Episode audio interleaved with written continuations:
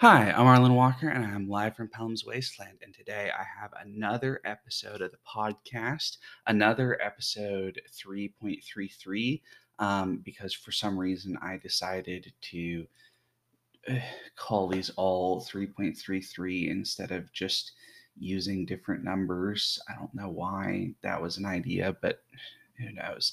Anyway, um, so 3.33 is all calls from the past long while. Um, 3.33a was the first one that I thought would be the only one, and then turned out to be not the only one. So I split it in half, and then 3.33b got very, very long also. And so I split that in half. And so this is the third section of calls from the last little while. Um, and I have a number of calls um, almost all of them are, well, a bunch of them are Jason Connerly, and then I've also got a call from Che Webster. Um, and I'm going to respond to these. I will also say, so I didn't actually, um, for 3.33b, one of the things that I um, talked about in the intro was that there was likely to be some kind of discussion of like real world religion and politics and all of that sort of stuff. And that um, I uh, did not get very much into that. I, there's a tiny bit of that in that episode, but there's likely to be a fair bit more in this episode.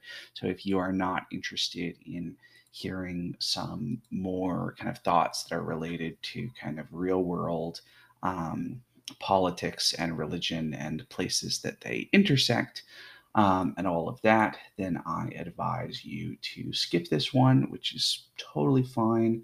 Um, and all of that. And um, yeah, so I think we are just to get into it and, and get talking about recent episodes and calls and stuff. Hey, Arlen, I just want to respond to part one of episode 332. You, yeah, I don't disagree with you that a lot of the jabs made at Christianity in America are at the hypocrisy of some of your evangelicals and things like that. But I do think Christianity is much more of a whipping boy these days in the modern era than Judaism or Islam or something like that. I think it's safer to make fun of Christianity than it is to make fun of the others. Not that it's okay to make fun of the others, and not that it was okay in the past when it was more popular to make fun of those other religions. So I'm not defending making fun of any religion. Um, except Scientology, which isn't a religion, uh, as Jeremy has figured out. But up, up to my minute. Time to call it back. All right, I'm going to respond to this one um, real quick, which is to say I sort of agree.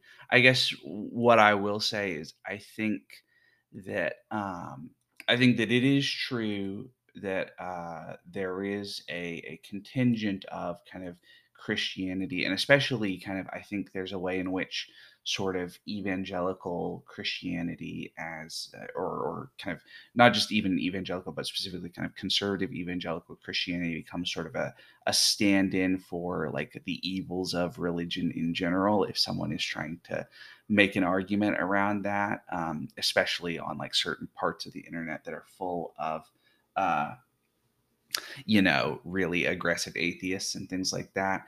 Um, although I think there's kind of a, an iffy thing there, which is to say that I think there is, um, you know, I think that's true when you compare. I think what Jason you're saying is true when you compare Christianity to Judaism, um, but less true when you compare it to Islam in particular, which I we're getting very much into the sort of real world politics that I um, I'm not necessarily uh, loath to uh, have any discussion around, but I do think it's it's not really what people tune into live from Pellam's Wasteland for. But I, I think there is a case to be made that, um, especially in certain circles, there is a, a you know way in which kind of um, criticism of Islam in particular, not just on the basis of like criticism of hypocrisy and things like that, but specifically of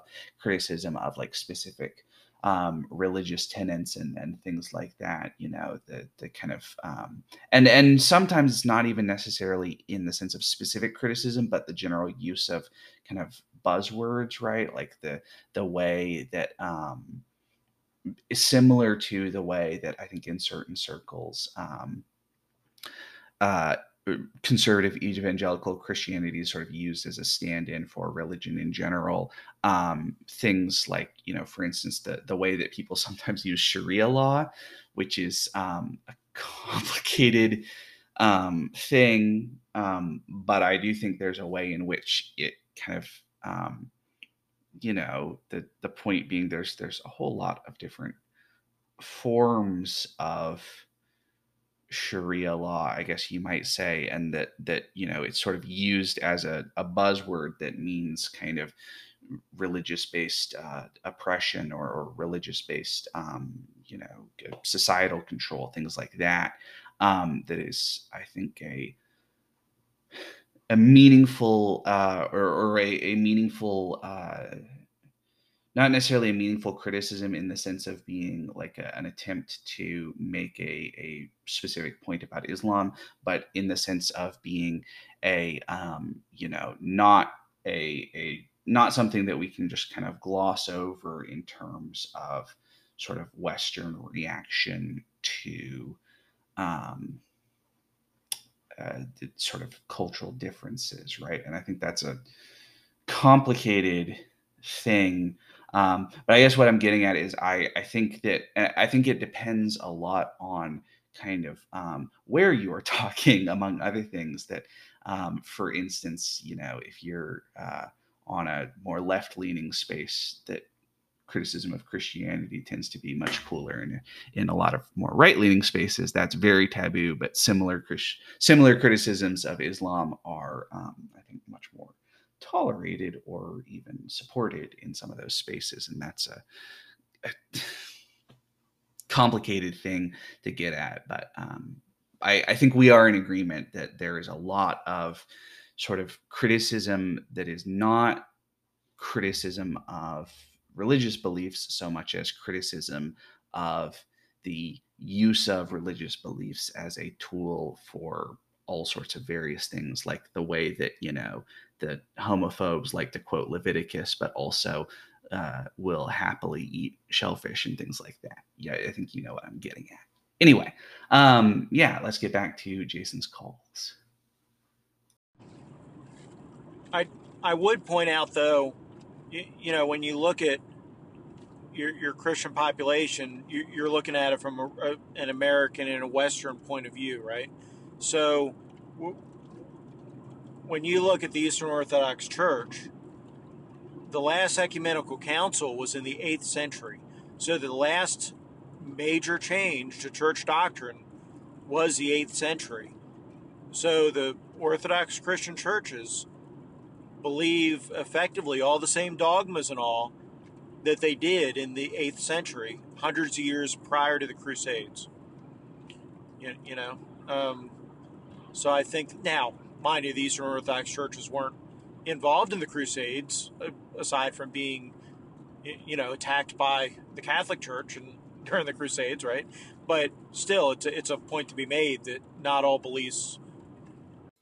And that is a really good point. I'm going to step in again that Jason brings up that I definitely um, approaching it from kind of Western European um, perspective on Christianity, and that there are some major differences. Um, you know, the the Catholic Church and and you know the the Great Schism and all that sort of stuff, and the division between Catholicism and Eastern Orthodoxy, and then also the way that you know the the Reformation and um, all of that comes into play as well. Um, I and I do think that gets into a sort of complicated. Uh, well, I, I, think that is a totally fair point. That um, and and especially that sort of goes into the kind of idea of um, sort of you know bashing uh, the believers for the the sins of their predecessors. That you know there is an important point to make about distinctions. Um, Eh, now, I will say, I think Jason is, uh, well, I think Jason knows enough about the history of the Orthodox Church to know that there are, even if not the kind of um, large scale doctrinal decisions, there are some uh, fairly significant changes in the expression of Eastern Orthodoxy um, from the seventh century on. Um, and in particular, I think one of the big things that is uh, a kind of interesting detail that certainly something that I'm interested in has to do with the, um, you know, the, the missionary work done by Eastern Orthodox um, missionaries, especially in modern day Eastern Europe and Russia, and the way that the Eastern Orthodox Church, especially after the fall of the Byzantine Empire to the Ottoman Turks, um, becomes much more centered in uh, kind of north of where it was originally centered in some ways as a kind of geographical entity beyond just a sort of theological one. And there is some kind of important stuff that happens there, which is is I don't think it uh, undermines your your point necessarily, Jason, but I do think it gets into kind of the importance of subtle historical understanding and i will say to go on a digression because that's what i do on this podcast to talk about the crusades for a minute that um, i think one of the things a lot of people um, do not recognize very much is the crusades as an expression of a um, essentially a historical process that starts much much earlier um, when Rollo the Northman conquers what is modern day Normandy um, and ends up becoming a subject of the French king, um, who might actually be the the uh, a Carolingian king at that point. I don't remember for certain, but anyway, they the people end up speaking French.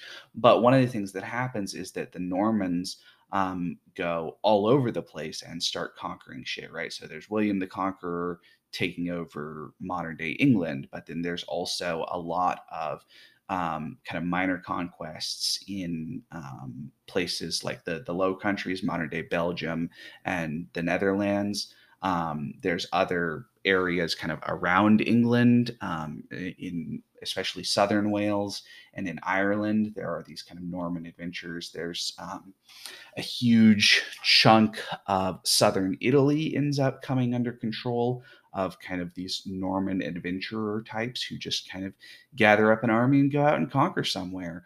Um, they even end up, uh, Bohemond of Taranto ends up um, not actually succeeding at becoming the uh, emperor of uh, based in in Constantinople or, or Byzantium, but um, does attempt to do so. And um, what I'm getting at has to do with the the one kind of way to interpret, especially sort of the First Crusade, is as a kind of uh, the the sort of height of this um, behavior, partly because um, very, very many of the kind of major names that are associated with the First Crusade were themselves um, either Normans from Normandy or Normans from places recently conquered by Normans from Normandy. Um, you know, um, Baldwin and Godwin and Bohemond and uh, trying to remember all that. Clearly, I need to reread my histories of the first crusades and all that sort of stuff. But the point being that i think there is a, a really um, and this sort of gets into what i was saying about the kind of need for um, close historical um, awareness and analysis that um, i think there is a way in which it's kind of more complicated than just you know Pope Urban the Second decides to you know kill some people and send send the holy warriors to go kill the the other side's holy warriors type thing, um, which is a, an important piece of uh, understanding history. And, and especially I think what I'm getting at has to do with trying to understand history in um, subtle and detailed ways that are necessary for especially making kind of uh, judgments and, and, understanding of history right? Learning from history is dependent upon a, a, a subtle and a detailed and a um, focused understanding of history right? That you can't really get historical understanding from this sort of you know five miles up looking down and just sort of you know oh look some things you know the what you end up with is very very kind of um you know sort of super super generalized um you know like argument through proverbs and stuff of oh well history is all just wars. And it's like okay well you know sort of. There are a lot of wars in history but there's a lot of other stuff too right? There's you know a lot of things going on. And if you think history is just wars maybe that you know sort of says more about what you see as kind of historical events versus things that just kind of happen to happen and all of that. And anyway, I'm getting way off track, but I I, I really do appreciate your um, comment about the the distinction between um, Eastern Orthodox, the Eastern Orthodox Church and the Catholic Church as an important point when talking about historical and modern Christianity. Sorry about that. Not doing good at keeping them in seg- calls into a minute segments. N- not all religions have overly updated their dogmas and doctrines to what you, you know you're calling modern times and modern beliefs. So, so I think that's important to recognize as well. But ultimately, your point stands that this is something you discuss with your group. If your group's okay addressing the subject of the table, great. If it's not okay, then the decision has to be made. You know, if you have one player that's not okay with it, is to, should they sit this game out and let everybody else play, or should and this isn't making them a bad guy, right? It's just saying, you know, is this just not a game that is a game you're going to run that just isn't for everybody, or do we just change the game? And that's again a group decision. I, I totally agree with that. Um, I think what um, I'm sort of what what Jason and I are both sort of getting at has to do with a um, uh, there's a uh, article that I remember reading that I, I, can't remember precisely the name of, but specifically it talks about this idea of um, I think the term that they use is is geek uh, fallacies. And the idea is of kind of things that people within kind of nerdy subcultures end up uh, believing or valuing that are not necessarily um, worth believing or valuing, or not necessarily worth believing or valuing in kind of the uh, uh, unconsidered and unexamined way that they sometimes are. Um, one of the big ones I remember from that discussion has to do with the idea of um, kind of inclusivity and gatekeeping and all of that sort of stuff. And I think we see this um, a number of places, but you know, it sort of gets into the idea of like, you know, people you, you know when you go on reddit and the idea of you know someone accuses somebody else of being a gatekeeper and that's treated as an argument and it's not really which is to say that i think we all recognize some value in a level of gatekeeping or or a level of kind of control over a space that we value right? That you know there's a you know if your kind of gaming table is like your house, you don't necessarily want anybody to come into your house. You don't necessarily want anybody to come to your gaming table. And there are a lot of reasons to exclude people or to say, hey, this is not quite, uh, you know, the right fit or things like that. Um, and I think it is more about recognizing what are kind of appropriate reasons to do that and inappropriate reasons to do that than just on the basis of you know any type of exclusion is wrong because i think one of the things you end up with with any type of exclusion is wrong is the potential for abuse by bad actors um, which very much gets into kind of uh, um, what's his name? I can't think of the the. It Richard Rorty who does the the paradox of a tolerant society? I don't think so. I think it's somebody else. But anyway, there's this concept of um, paradox of, of, of toleration or paradox of a tolerant society. And basically, the case is being made that you know you may believe in you know the the value of tolerance really really aggressively but what happens when you come up against what what happens if you tolerate someone who does not believe in the value of tolerance which is basically to say that um, uh, I wish I could remember the the author's name, but that they they are basically making the case that you know actually a in order for a kind of you know modern style uh, you know tolerant society that's about you know respecting individuals' uh, beliefs and preferences and identities and all that sort of stuff to exist, you have to be willing to be a little intolerant to the people who aren't going to be tolerant. Basically making the case that you know you have to kick the Nazis out of your society if you want to maintain a tolerant society for everybody else, because otherwise the Nazis will basically abuse your toleration.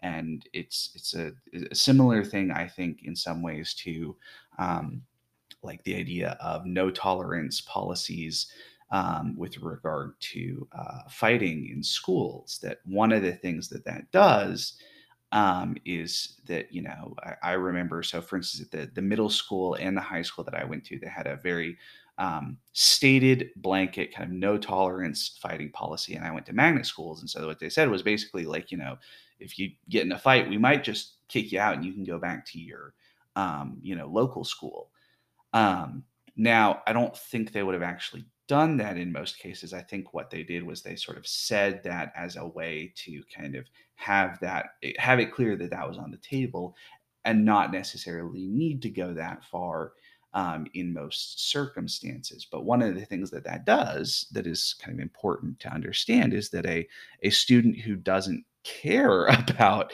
their status at the school that has a no tolerance policy is the one who controls the power, right? That, you know, what happens when you know a bully doesn't give a shit about whether or not they get expelled and starts you know attacking someone who does give a shit about whether or not they get expelled. And the zero tolerance policy ends up doing kind of exactly the opposite of what it was intended to do and basically protecting uh, a person's ability to be a bully right? Which is sort of where you know hopefully a principal would exercise their good judgment and say you know what? You know this you know kid who is getting picked on but who actually you know is gives a shit about their classes and their teachers say they're a good kid and all that sort of stuff is probably not at fault and all of that. But anyway, what I am getting at has to do with, I think, something that um, you and I are both picking up on that has to do with kind of the the value of like a, an um, a, almost uh, I, I saw it put on Twitter at one point as the um, what they were saying was that after a session zero, they have a, a stated policy that is part of what they cover in session zero. That after a session zero, or at basically any other time, you are welcome to decide that you want to leave the game, no questions asked. You don't have to justify yourself or explain why you want to leave or anything like that. You just, you know, stand up, walk away, and that's that. Um, and there were of course some shitty people who were like well that's always been the case. It's just an unstated rule of being a good person. It's like yeah you know one might wonder why you value the rule being unstated um, but that's a different issue. Um, but what i'm getting at has to do with the idea of not every game for everyone and that's okay right? In the same way that you know not every movie or every book is created for every uh, reader or film watcher right? And that that's not just okay but is sometimes sort of a good thing especially when you get into you know the sort of uh, specifics of what you like right? That there's all sorts of books that i really love that i think a lot of people would uh, not enjoy very much for a whole number of reasons often because the things that i enjoy in reading are uh, weird and and and uh, kind of self-consciously difficult and things like that. And anyway, what I am getting at is I think that you and I are both on the same page about the the value of being clear and being um, mature about discussing these sorts of things with um, everybody at the table and of being willing to accept um, the ways in which tastes differ, right? And and that you know, I, I totally agree that there's a, a space for you know, there's you know a, a, a, GM and six players say, and five of the players are really excited about the specific thing, and one of the players isn't as excited. That's you know, it's totally okay for that player to do something else, right? in general obviously there are kind of other things that go into that right you know like for instance for my um, family games i wouldn't want to run a game that you know some members of my family enjoy and some of them don't enjoy because that feels unfair because part of what you know we all get out of the family games is you know being together and visiting with the family and that therefore it seems you know kind of shitty to say okay well you can you know leave and not enjoy spending time with the family or you can play this game that you don't really enjoy right? That's a little bit different but that under kind of you know normal circumstances i guess to say that it's i think totally appropriate to um, allow for and embrace the idea of um, especially i think kind of um, operating in your own self interest with regard to gaming and and comfort and fun and all of that sort of stuff which is to say that you know if uh, I, I think and not just your own self-interest but expecting other people to operate in their own self-interest and and and kind of push for what they're excited about too right? Um, which is kind of a complicated thing but i think it really gets into you know if somebody's not having fun in a game doesn't make any sense to you know try to punish them for leaving the game right? That what that you're you know mad about the idea that somebody wouldn't want to engage with a, a, a game that you happen to be in or something like that. I i don't know but i i really do agree that i think it's a it's really a matter of what what the table is interested in and comfortable with and um in particular, I think gets into the value of not leaving things unspoken, but of actually kind of sort of being willing to directly discuss those sorts of things um, with your friends and, and talk about what sort of things you would like to play, right? And what sort of things you're comfortable with, because you know it's a a complicated thing, right? Anyway. So, for example, if you or our buddy Carl said, hey, we're going to run a game of Kult, Divinity Lost, or we're going to run a game set in the Crusades and, and do this or that, you, you, know, that's great. And, and I would never encourage people not to play that game. But depending what it is and what's going on, I may sit it out and and that's not saying it's anything wrong with anybody else playing it. It's not saying it, you you know that people should change. For me, it's just saying that if, if I choose to sit something out, I'm going to choose to do that. You know, and there's no judgment on the group for playing the game, but but I'm mature enough to know, hey, I'm not going to be interested in that, or you know that could potentially cause some hackles, and I'm just going to sit it out, and that way avoid that problem and I'll just play the next game with the group, and it's not a big deal. But I think that kind of brings us to the idea of this comfort level or shame or whatever we want to call it. Eh, and that may be part of it, but I think more like in my case, I don't talk, tend to talk religion with you guys because I separate out my, my religious stuff and my hobby stuff, like I separate out my political stuff and my hobby stuff not because I don't enjoy talking religion or I don't enjoy talking politics, but I don't want to ruin gaming groups because people tend to get. I'm not saying you, Arlen, would do this, but people tend to get. People are weird and people tend, oh, you're that religion or, or you're that political persuasion. Well, I'm not going to deal with you. And it's not like that political persuasion, like what member, what political party you're a registered voter for.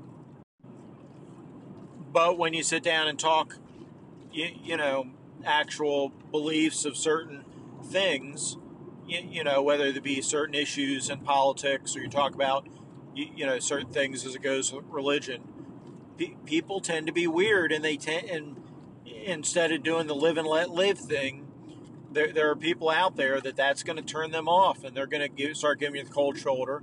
And next thing you know, you're out of the group. Is that being embarrassed your religious beliefs? I, I don't know. I, I, I think not wanting to ruffle feathers or, or wanting wanting to keep controversy separate is the important thing there. If I don't know, and maybe that's a lack of feeling, maybe that's a lack of trust in the rest of the group, not being willing to have those discussions. I don't know. So maybe it is a, a comfort shame thing. I don't know. So I think I think Jason and I are are generally on the fairly a fairly similar page. Um, I don't think that what he is talking about is is as much based on kind of comfort and shame, although I do think there is some of that at times.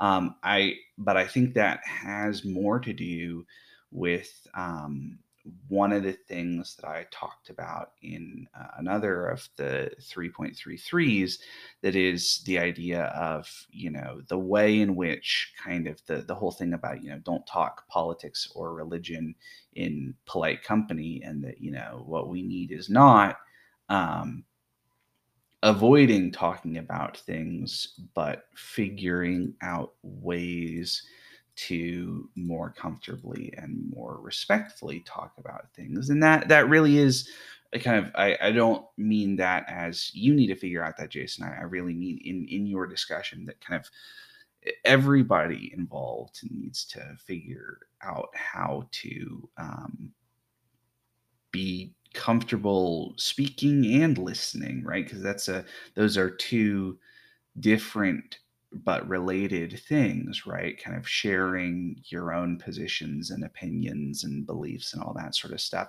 and listening to other people's and and not kind of you know having a, a you know knee jerk reaction to their kind of particular um, discussion or or or, or beliefs or anything like that you know?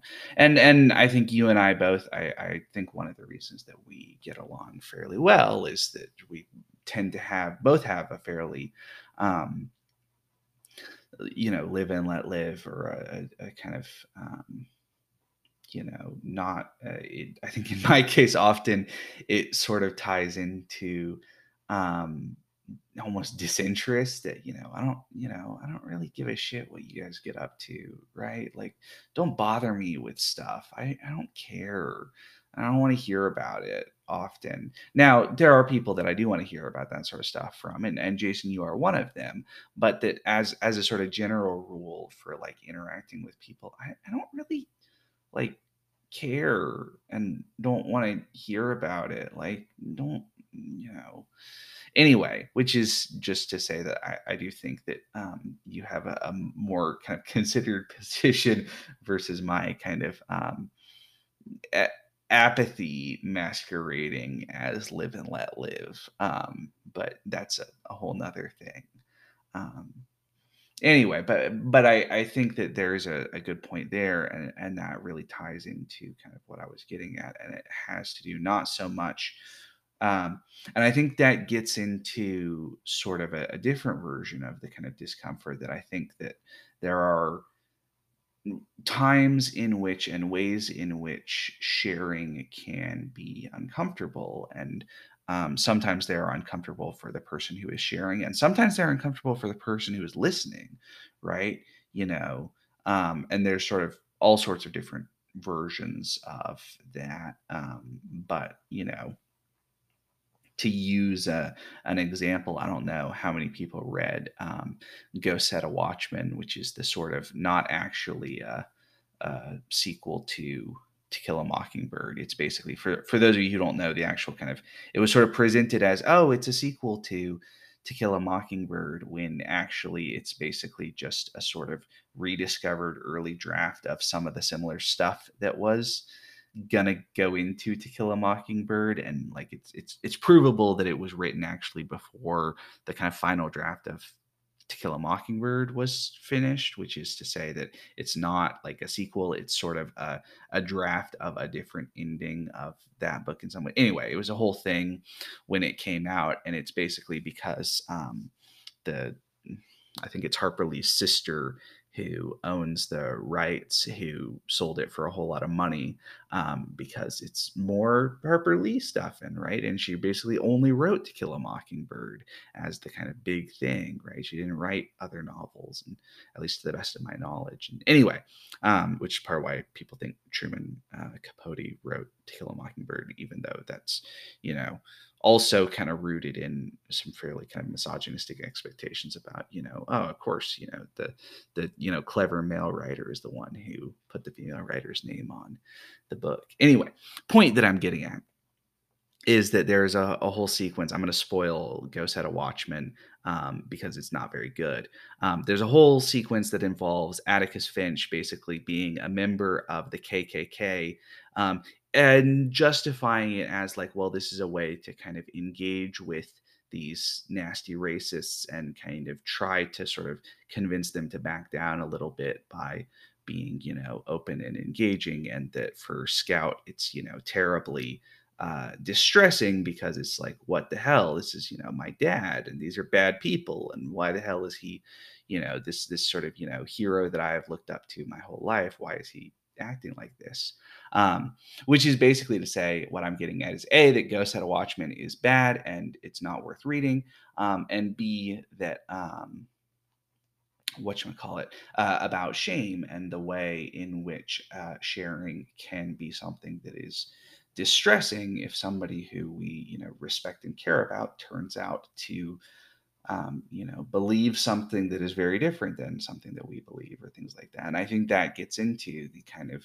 you know, knee jerk response due to discomfort that often manifests itself in those situations, I think, as well, we just shouldn't share in order to be comfortable rather than well we should be willing to kind of talk about these things that we believe in order to kind of come to terms based on what we believe right? That that you know the the sharing isn't what caused the discomfort. The difference in um, opinion or value is what causes the discomfort. The sharing is just kind of what brings the discomfort to the surface right? And that sort of gets into and i really think that gets into my point about kind of needing ways to be able to speak about these things respectfully and honestly, but also in a way that is not necessarily just based on, you know, everybody's opinion is equally valued, a valid no matter what, without any kind of presentation of an argument or, or justification or anything like that. Um, which is say some things I think are like that, you know, what people believe in terms of, you know, religious or, or, theological considerations, in my opinion, is is totally fair to do like that. But I don't think that everything political is like that. I think that there's a, a great deal of um, political belief among a whole lot of people that is in part based upon um, really unexamined uh, analysis and understanding of the beliefs, which is to say that it's a classic, right? What what Socrates does in ancient Athens is he basically goes around and he asks people what they believe. And he just asks them that for a while. And then he says, Oh, so you believe this and this, but let me show you why those two are logically incompatible.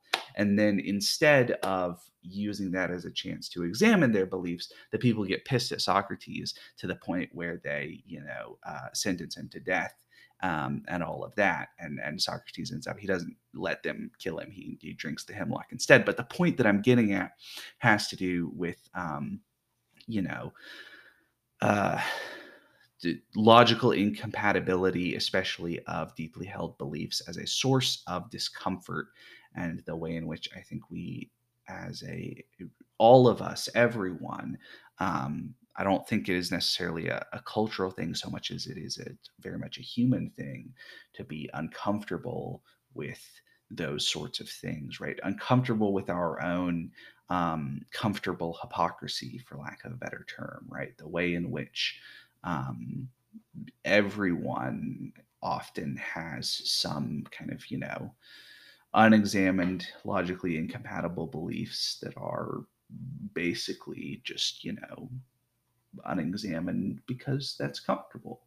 And and the the kind of, you know, the point that I'm getting at has to do with, you know, learning to respond positively to discomfort rather than negatively and learning to stay uh, rational in uncomfortable situations. And and i think what um, i would say in response to your discussion about keeping things separated is that I, I, I agree that there's a lot of value in keeping things separated.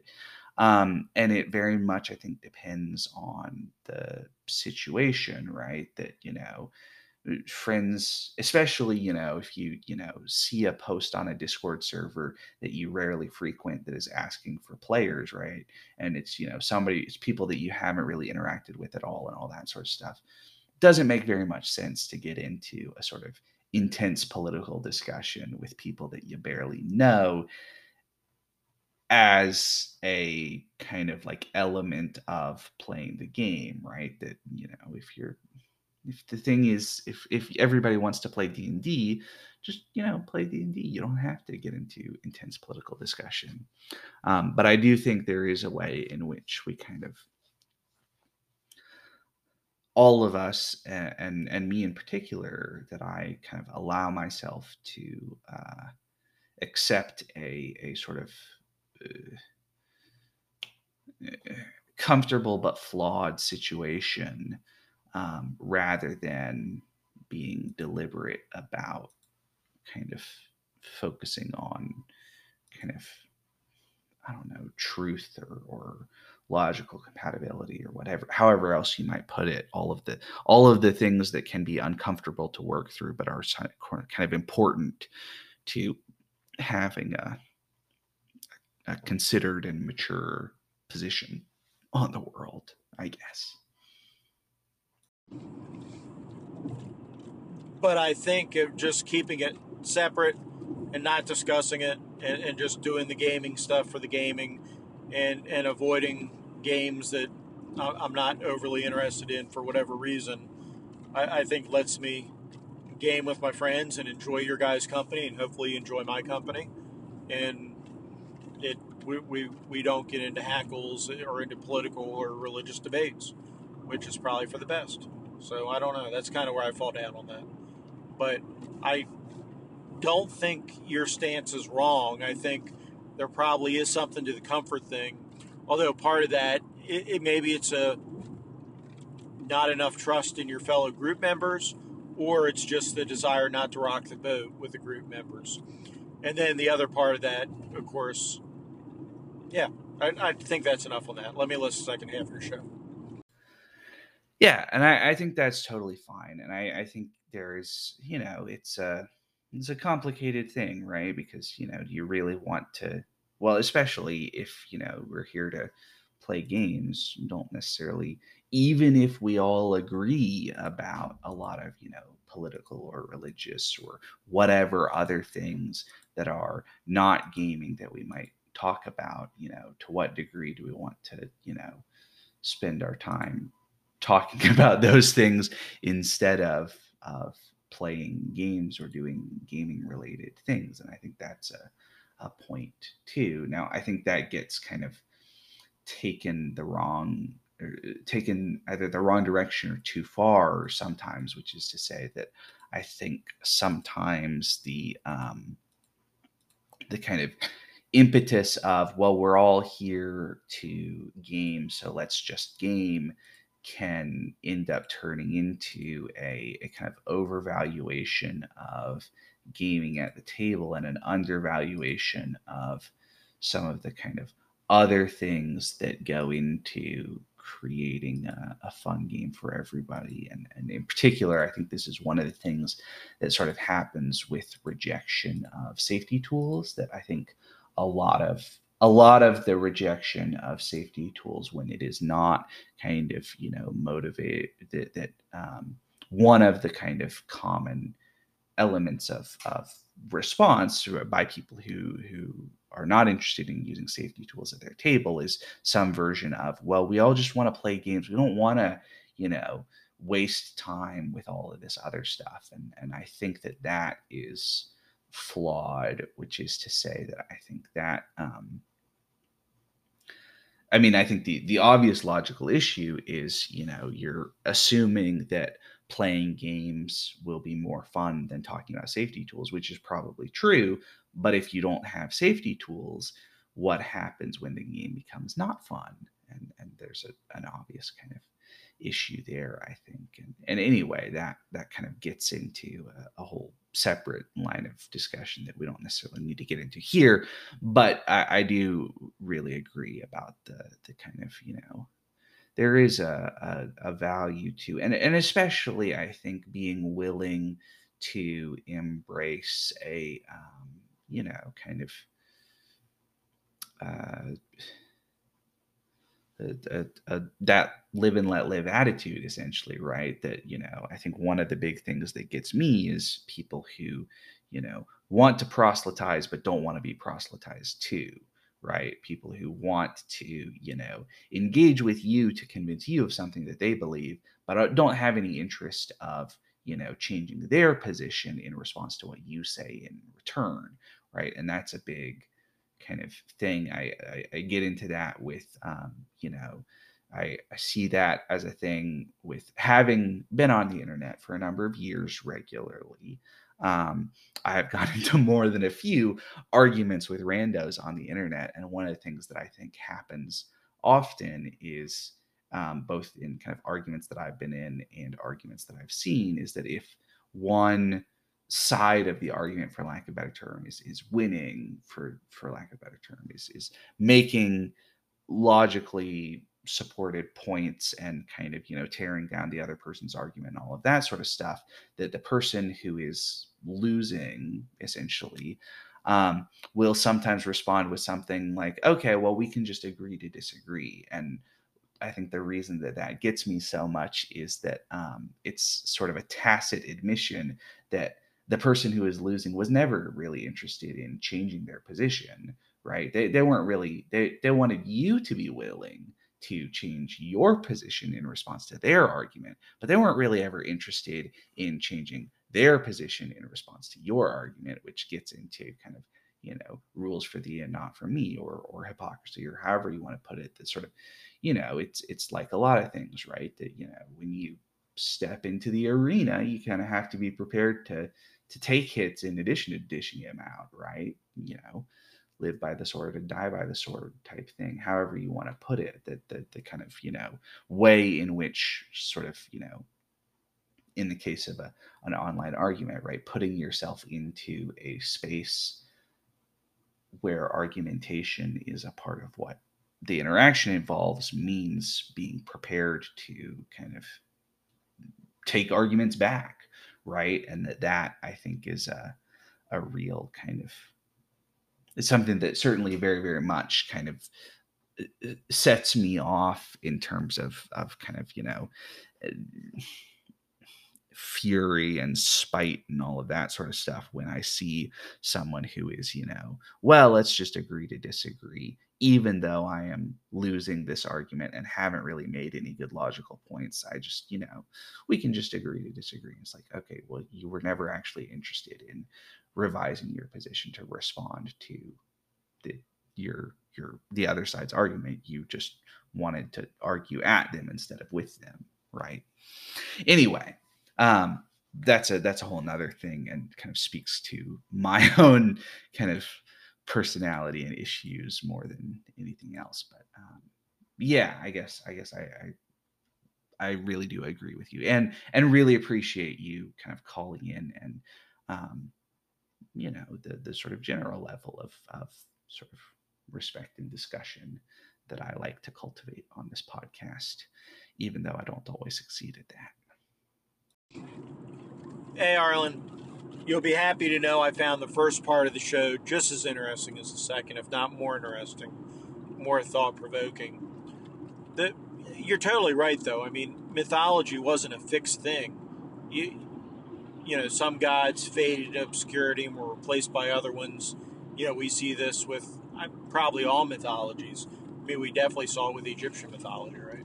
So, so in all the and and we know in Norse mythology, like you say, they're different, you, you know, different gods were the top of the heap at different times, and things changed.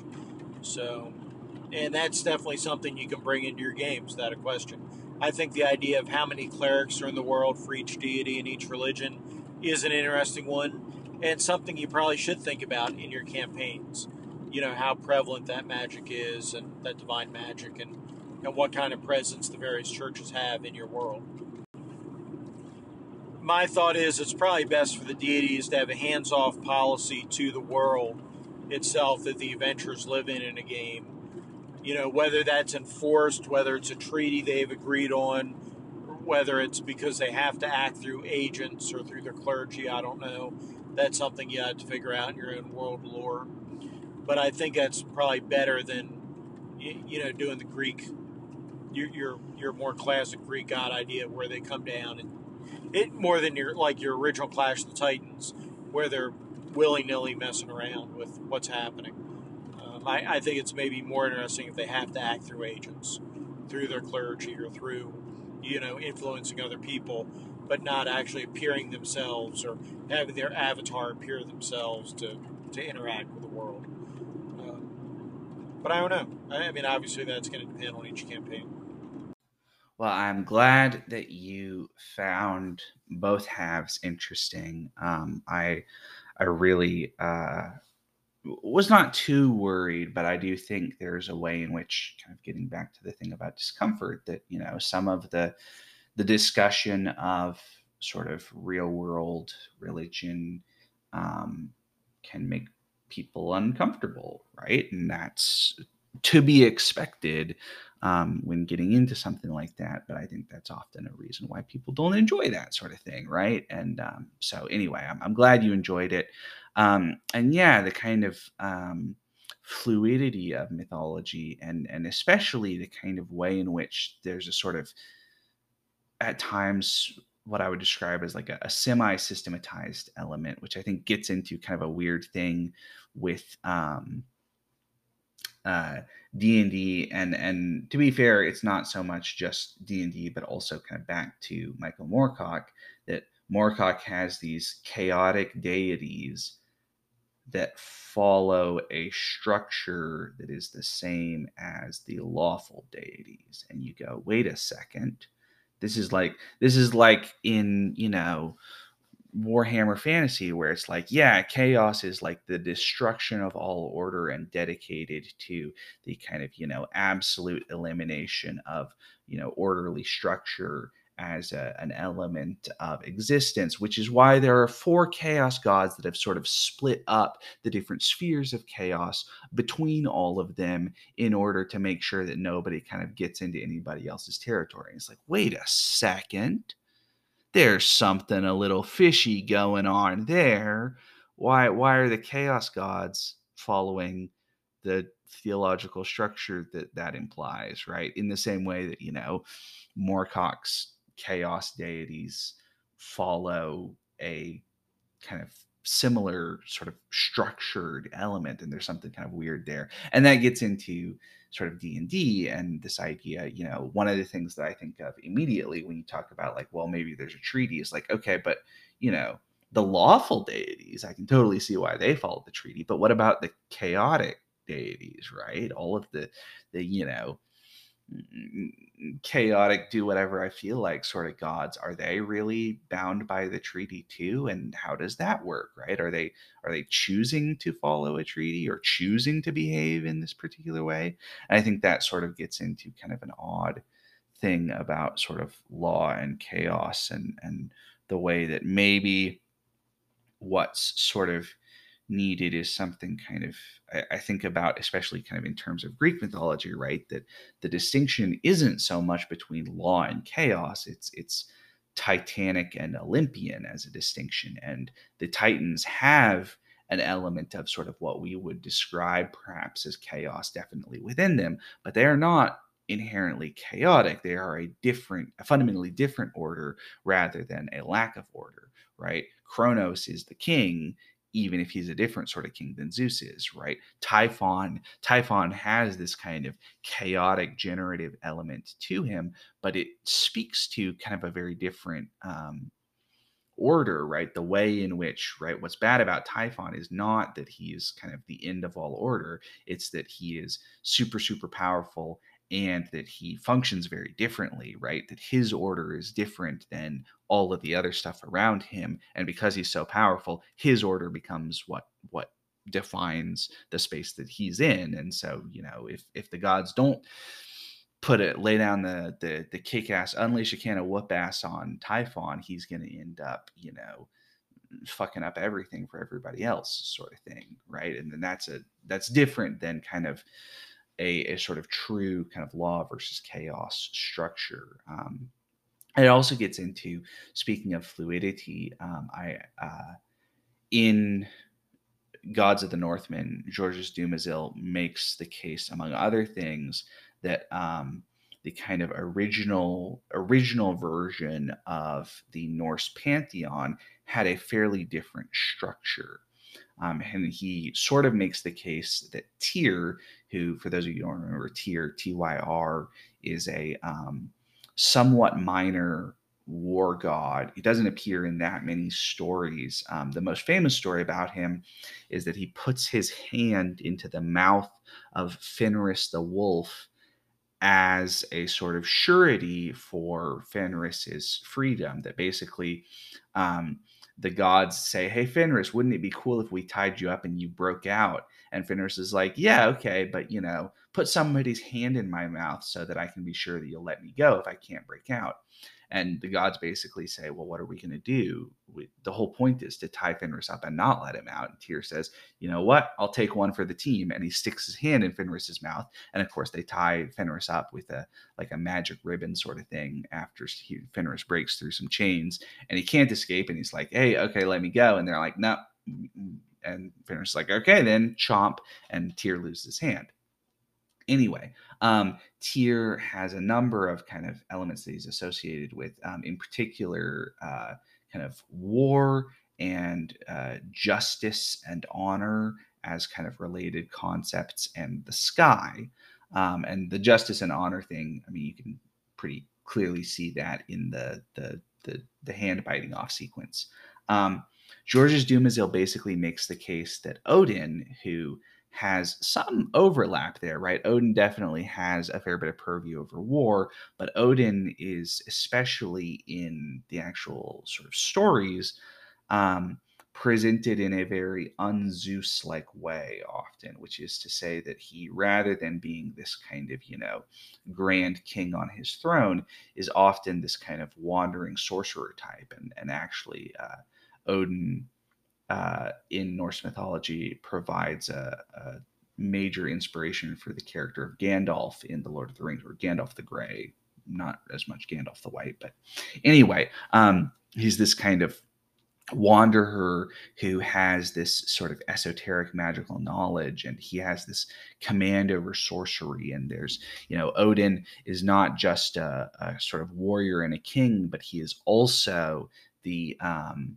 creator of the runic alphabet and this is one of the, the sort of major things that he does is that he creates the runic alphabet and therefore um, the written word and in particular written poetry is is odin's domain also um, which is to say that it, and it sort of comes out of a different there's a whole thing with mimir and mimir's head and the the blood that comes out of Mimir's head that is the sort of source of poetry and all that. Anyway, getting way off track, but basically Georges Dumézil makes the case that in a sort of original version, Tyr was probably the king of the gods, and Odin was actually sort of a, a member of the court essentially right like the court shaman or the the court wizard type and that Tyr was in charge and that somehow in the process of historical development what happened was that basically a kind of structure that we would recognize as more similar to a number of other Indo-European mythologies, where kind of Tyr as Zeus and Odin as this sort of shadowy um, mystical figure that is kind of associated with the court, but is not necessarily a little bit like. Um, well, it's kind of complicated for the the Greek mythology connection, but a little bit like the way that some of the Titans get kind of reintegrated into the Roman version of classical mythology and and Hecate in particular. Um, anyway, but and that somehow in the process, one of the things that happens is that Tyr gets unseated and Odin becomes the king somehow. Um, but that the story is not Odin unseating Tyr, the story is that Odin has always been king, right? The, the sort of, you know, 1984, we have always been at war with Eurasia type thing. Um, that, you know, the, the kind of traces of that historical development are left within the stories, but that the stories don't necessarily engage with that particular historical development. And it's kind of an interesting, it's a really interesting argument, I think, and, and something to think about in terms of um, game world mythologies and this idea of kind of static versus dynamic mythologies in particular kind of you know do the relationships between the gods in a setting change over time? Were they different at one time? Or is it a sort of a Glorantha thing where, well, there was the sort of before time and there's all this stuff that happened before time actually happened. And now there's time, but also all the before time or non time stuff is sort of also happening at the same, you know, not the same time, but in in the same kind of, you know, world too in some ways, right? There's all that. Anyway, all of that is to say that I think there's some really interesting stuff that you could do with that, um, some of those sort of ideas. Um, and I would very much like to talk more about them, but my throat is getting sore and it is late. And so I'm going to have to pause the recording here and respond to the very last call of this collection of calls from Jay Webster. Hey Alan, it's Che. Thank you very much for your recording your uh, thoughts on religion and RPGs. I really did enjoy it, and I think you're right. Your instinct is right in that there are many, many little details and things that you dropped into that uh, that discussion um, that you know weren't planned, but were actually quite interesting. So, particularly interested in those books that you recommend you recommended, and um, yeah, I agree with you. The subtleties of um, real world um, mythology, world world religious uh, tradition and practice is also entirely fascinating. That's what keeps me going, you know, in, in what I do. Um, so yeah, I still think there's there's room for us to have a chat. I think we could perhaps talk about some practicalities. I think maybe it'd be nice to talk about how we could bring some of this to the table, and especially, man, if we're talking about building a solo joint shared world, well, maybe religion is a great place for us to start. What do you reckon? Game on, man. Yeah, so my good friend Che Webster. Um, well, thank you for uh, providing sort of catalyst for actually recording the the religious discussion. Um, if you remember from that episode, listener, I played one of Che's call-ins at the the beginning of that episode. That's uh, three point three two, and um, I basically that was uh, a sort of thing that kind of pushed me to actually kind of get something recorded.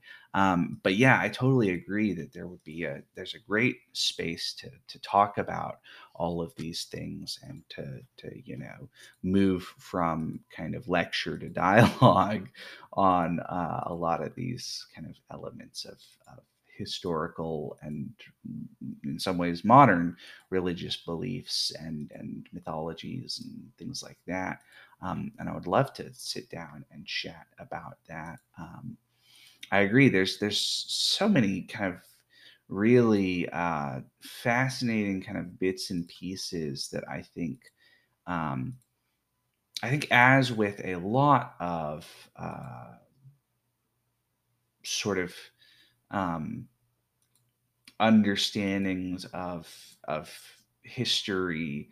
There's a way in which a number of the kind of interesting and and distinct pieces kind of get lost in translation into popular culture at times. Um, in particular, I was thinking about this with regard to there's a, a game that uh, has come out of early access just recently that's called uh, King Arthur: A Knight's Tale, and it's by a company named Neocore, who made a series of real-time strategy games that were based on the the story of King Arthur.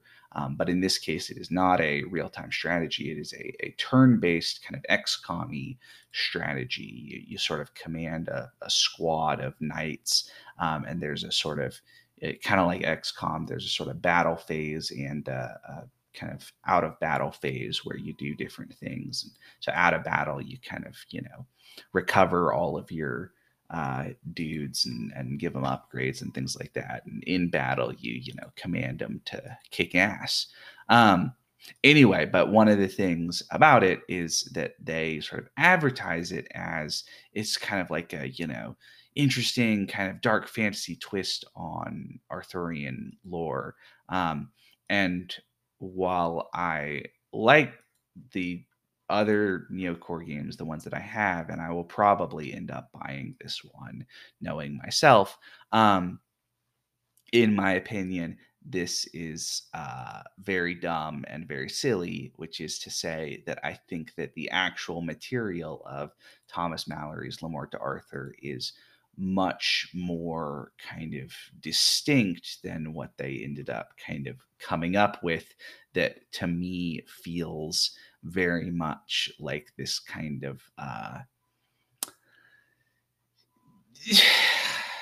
I don't know. It's hard. It's hard to kind of describe exactly, but that it feels very kind of generic dark fantasy with Arthurian elements in it, right? That there's all of this kind of, you know, there's yeah there's some cool you know stuff going on but it's all just sort of normal dark fantasy stuff right? That a lot of the kind of you know really cool shit from thomas malory's stuff the, the kind of really distinct uh the, the distinct elements that um make thomas Malory's le morte d'arthur so kind of unique a lot of them aren't actually kind of there in in this kind of version and and I think that actually sort of is not really entirely Neocore's fault. I think that's sort of the fault of kind of consumer expectations, uh, uh, which is to say that I think if they did something that really felt like Thomas malory people would be like, "What on earth is this shit? Like this is just like insane nonsense. How does any of this, you know, what what on earth to, you know, the, you know, go through like a battle in a single paragraph and then spend, you know, chapters and chapters talking about the death of Lamorak de Galis. What why?